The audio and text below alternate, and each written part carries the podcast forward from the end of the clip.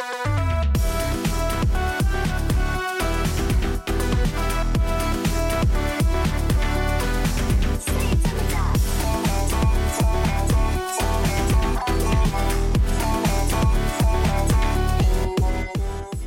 ัสดีครับ ยินดีต้อนรับสู่ c h a r a n k Podcast ครับ Podcast ที่พูดถึงวงการไอดอลในมุมมองของการทำการตลาด แล้วก็การทำคอนเทนต์นะครับ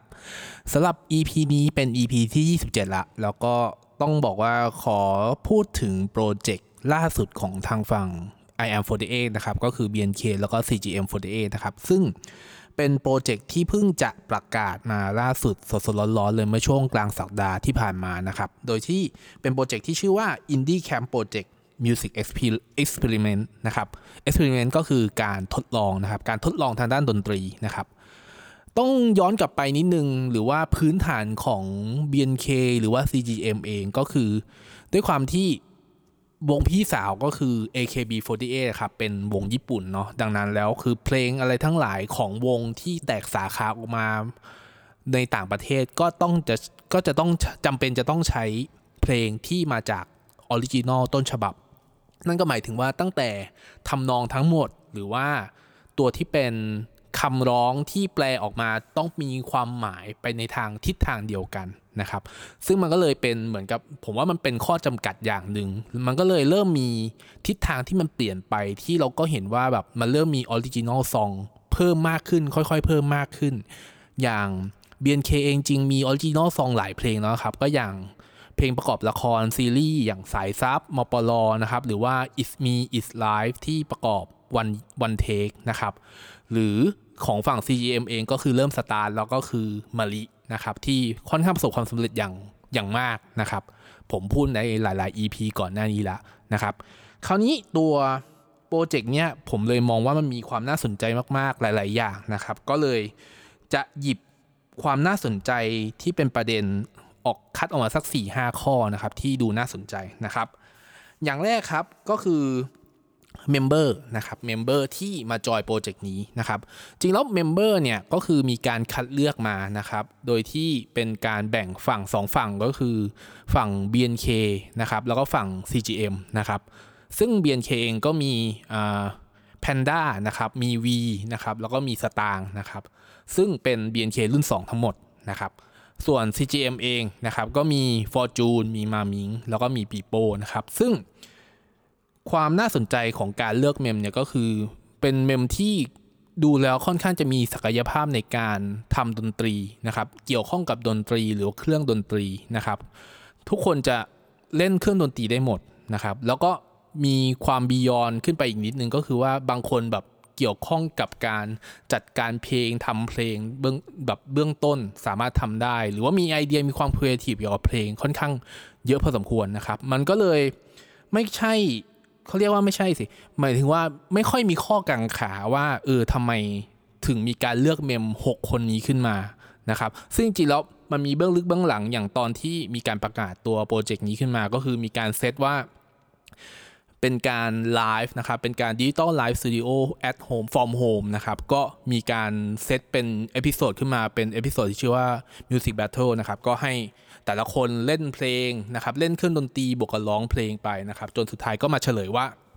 จริงแล้วทั้ง 6 คนเนี่ยก็คือได้รับการเลือกให้มาจอยในโปรเจกต์นี้นะครับอันที่2ครับสิ่งที่ดูน่าสนใจก็คือโปรดิวเซอร์นะครับโปรดิวเซอร์ก็คือคนที่จะมาดูภาพรวมหรือว่ามาร่วมร่วมร่วมทำเพลงกับทั้ง 6 คนนี้นะครับ ซึ่งก็ต้องบอกว่ามันไม่ใช่มันไม่ได้เหมือนกับตอนที่เป็นโปรเจกต์ ไรล่าหรือไวล่าซึ่งเป็นปัจจุบันเป็นไวเป็นไวล่าแล้วนะครับ มันจะไม่เหมือนกันเพราะว่านั่นคือเป็นเป็นแบรนด์ขึ้นมานะครับแต่นี้จะเป็นลักษณะที่เป็นเหมือนกับการทำเพลง แต่ละคน 1 คน 1 เพลงนะครับ ซึ่งอันนี้ผมยัง confirm ร้อยเปอร์เซ็นต์ไม่ได้ แต่ว่าเอาตามที่ผมฟังแล้วก็ตามที่ผมเข้าใจก็คือจะเป็นลักษณะที่เป็น 1 คน 1 เพลงนะครับ ซึ่งโปรดิวเซอร์คนนี้มีความน่าสนใจก็คือว่าเป็นโปรดิวเซอร์ที่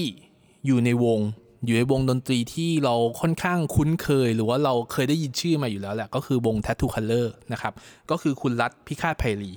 นะครับ ซึ่งจริงแล้วคุณรัฐเนี่ยคือเอาผมย้อนกลับไปนึงคืออย่าง Tattoo Color เองอย่างเพลงที่เราพอจะคุ้นคุ้นหูนะครับ ก็อย่างขาหมูจำทำไมฟ้าฝากทีอย่างนี้เป็นต้นนะครับ ซึ่งเพลง เหมือนกับมีทั้งเพลงเร็วเพลงช้าผสมกันนะครับ แล้วก็มีความหลากหลาย แล้วก็มีการใช้คำที่รู้สึกมันเป็นครีเอทีฟประมาณหนึ่งแหละ แล้วก็ต้องต้องก็ต้องยอมรับว่ามันมีความอินดี้อยู่แล้วด้วยด้วยตัวตัววงอยู่แล้วนะครับ ก็เลยทำให้รู้สึกว่าเออมันดูแล้วน่าจะ match การเลือกหยิบเอาโปรดิวเซอร์มาช่วยดูแลโปรเจกต์นี้ก็คือ ผมว่าดูแล้วน่าสนใจดี แล้วก็น่าจะ ค่อนข้างไม่ได้มีปัญหา ผมผมเชื่อว่าไม่ค่อยมีปัญหานะ เพราะอีกส่วนหนึ่งก็คือว่าอีกอีกสาเหตุหนึ่งที่ผมมองก็คือว่าการที่เลือกคุณรัฐมา ก็คือคุณรัฐเขาเคยมีมีผลงานที่ทำกันกับ BNK48 มาก่อนหน้านี้แล้วนะครับ อย่างอันที่เห็นชัดๆเลยก็คือ ตอนซิงห้าครับ BNK Festival ที่ปันเป็นซิงเป็น center นะครับ ก็คือเนื้อเพลงภาษาไทยก็คือดูแลดูแลโดยคุณรัฐ นะครับ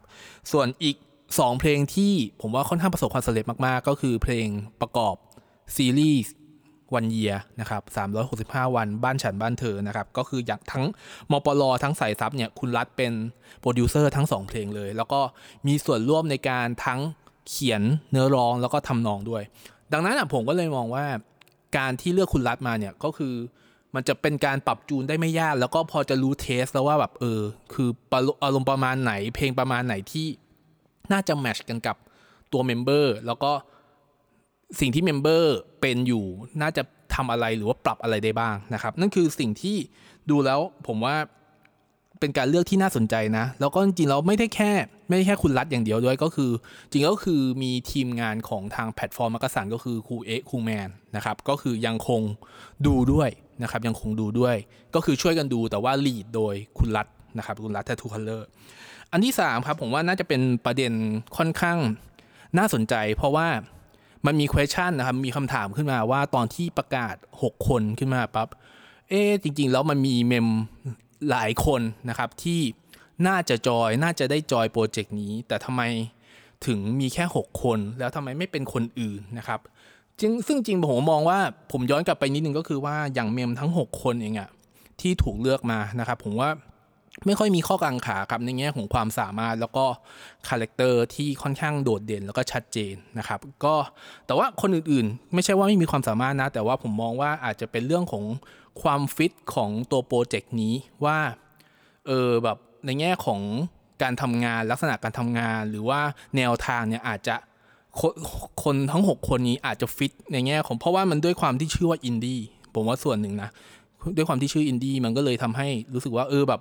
ถ้าเป็นคนอื่นๆมา ผมอาจจะไม่ได้พูดถึงชื่อเมมถึงแม้ว่าผมจะเสียดายก็ตามว่าเมมที่ผมโอชิอยู่ยังมาอยู่ไม่ติดเนี่ยก็นี้ผมก็เสียดายนะแต่ว่าเออผมก็เคารพในแง่ของว่าการ select by ทีมงาน by ครูบายครูปิ่มครูเอ็กเนี่ยผมก็ว่าโอเค ก็ก็ถือว่า เคารพการตัดสินใจ แล้วก็เขาคิดว่าเออมันน่าจะดีกับน้องๆแต่ละคน แล้วก็ดูความฟิตจริงผมมองว่าความฟิตความแบบเหมาะสม ดูความเหมาะสมนะครับ อีกอันนึงที่ผมอาจจะมองว่า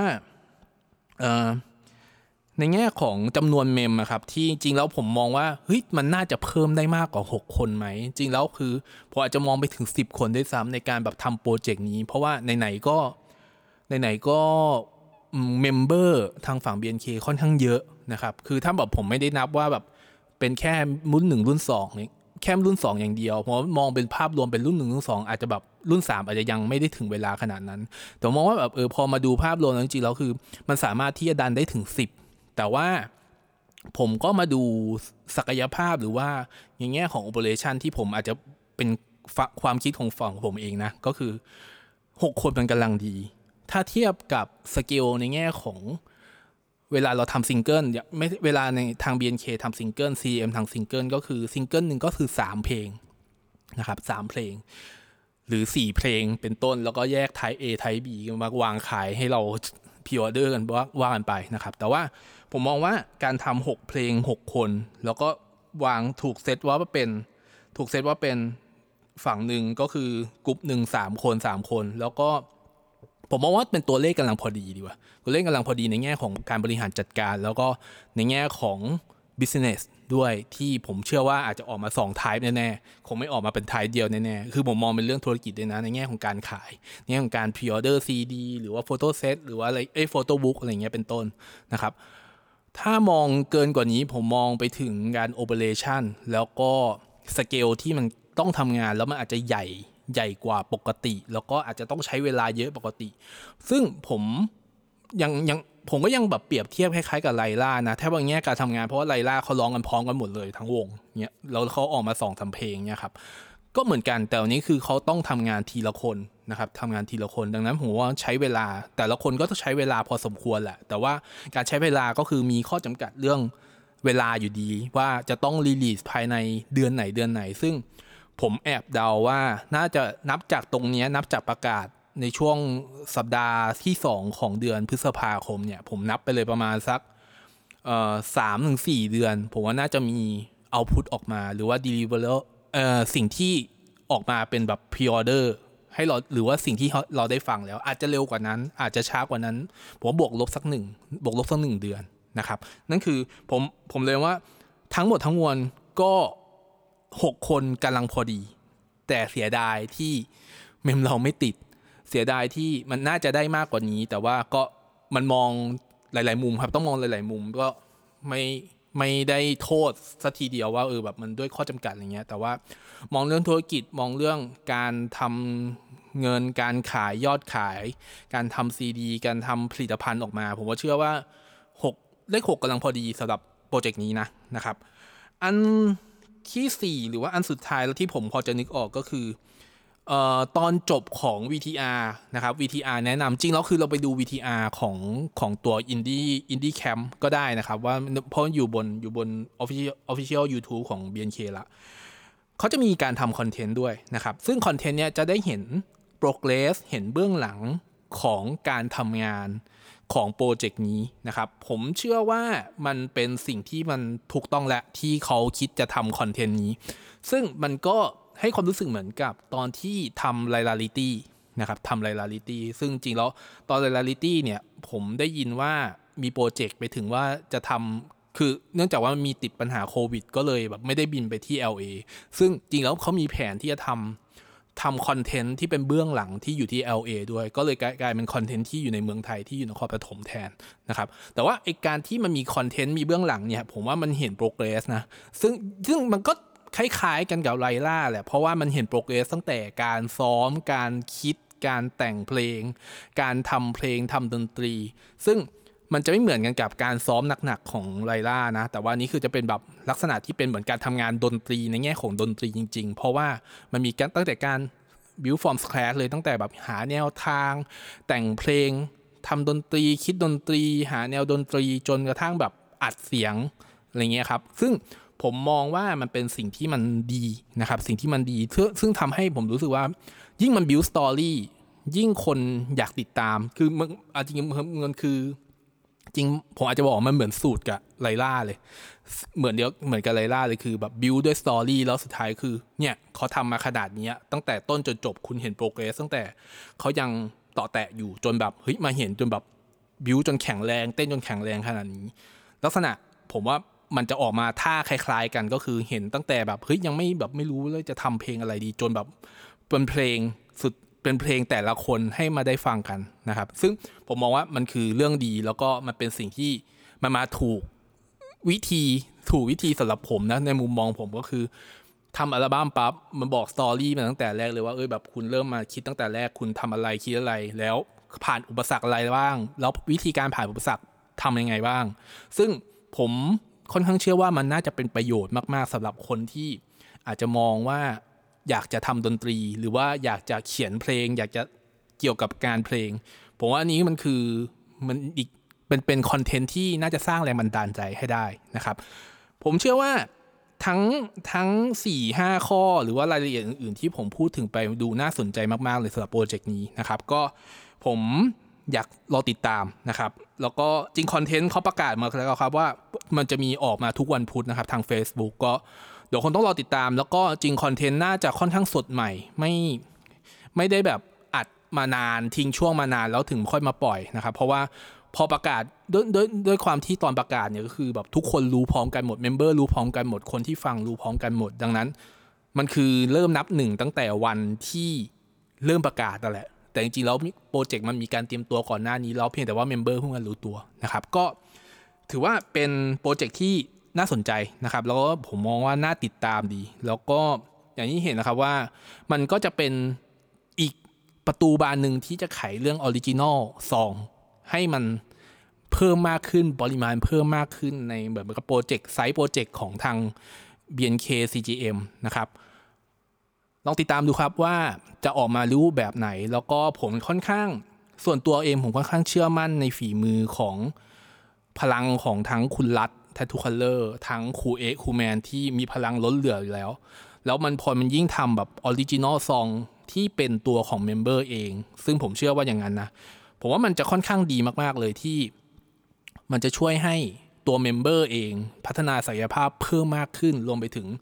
มุมมองของคนอื่น คนนอกที่เขามองวง เพราะว่าสุดท้ายแล้วคือณตอนนี้ก็ยังเป็นนามสกุล BNK48 CM48 อยู่ มันจะทำให้มันดีขึ้น นะครับมันทำให้ดีขึ้น ซึ่งมันแองเกิลการมองมันอาจจะแตกต่างกันตอนที่เป็นเป็นไวล่าไลล่านะครับลองติดตามดูครับว่าจะลักษณะไหน แล้วก็ไว้พบกัน EP ถัดไปครับ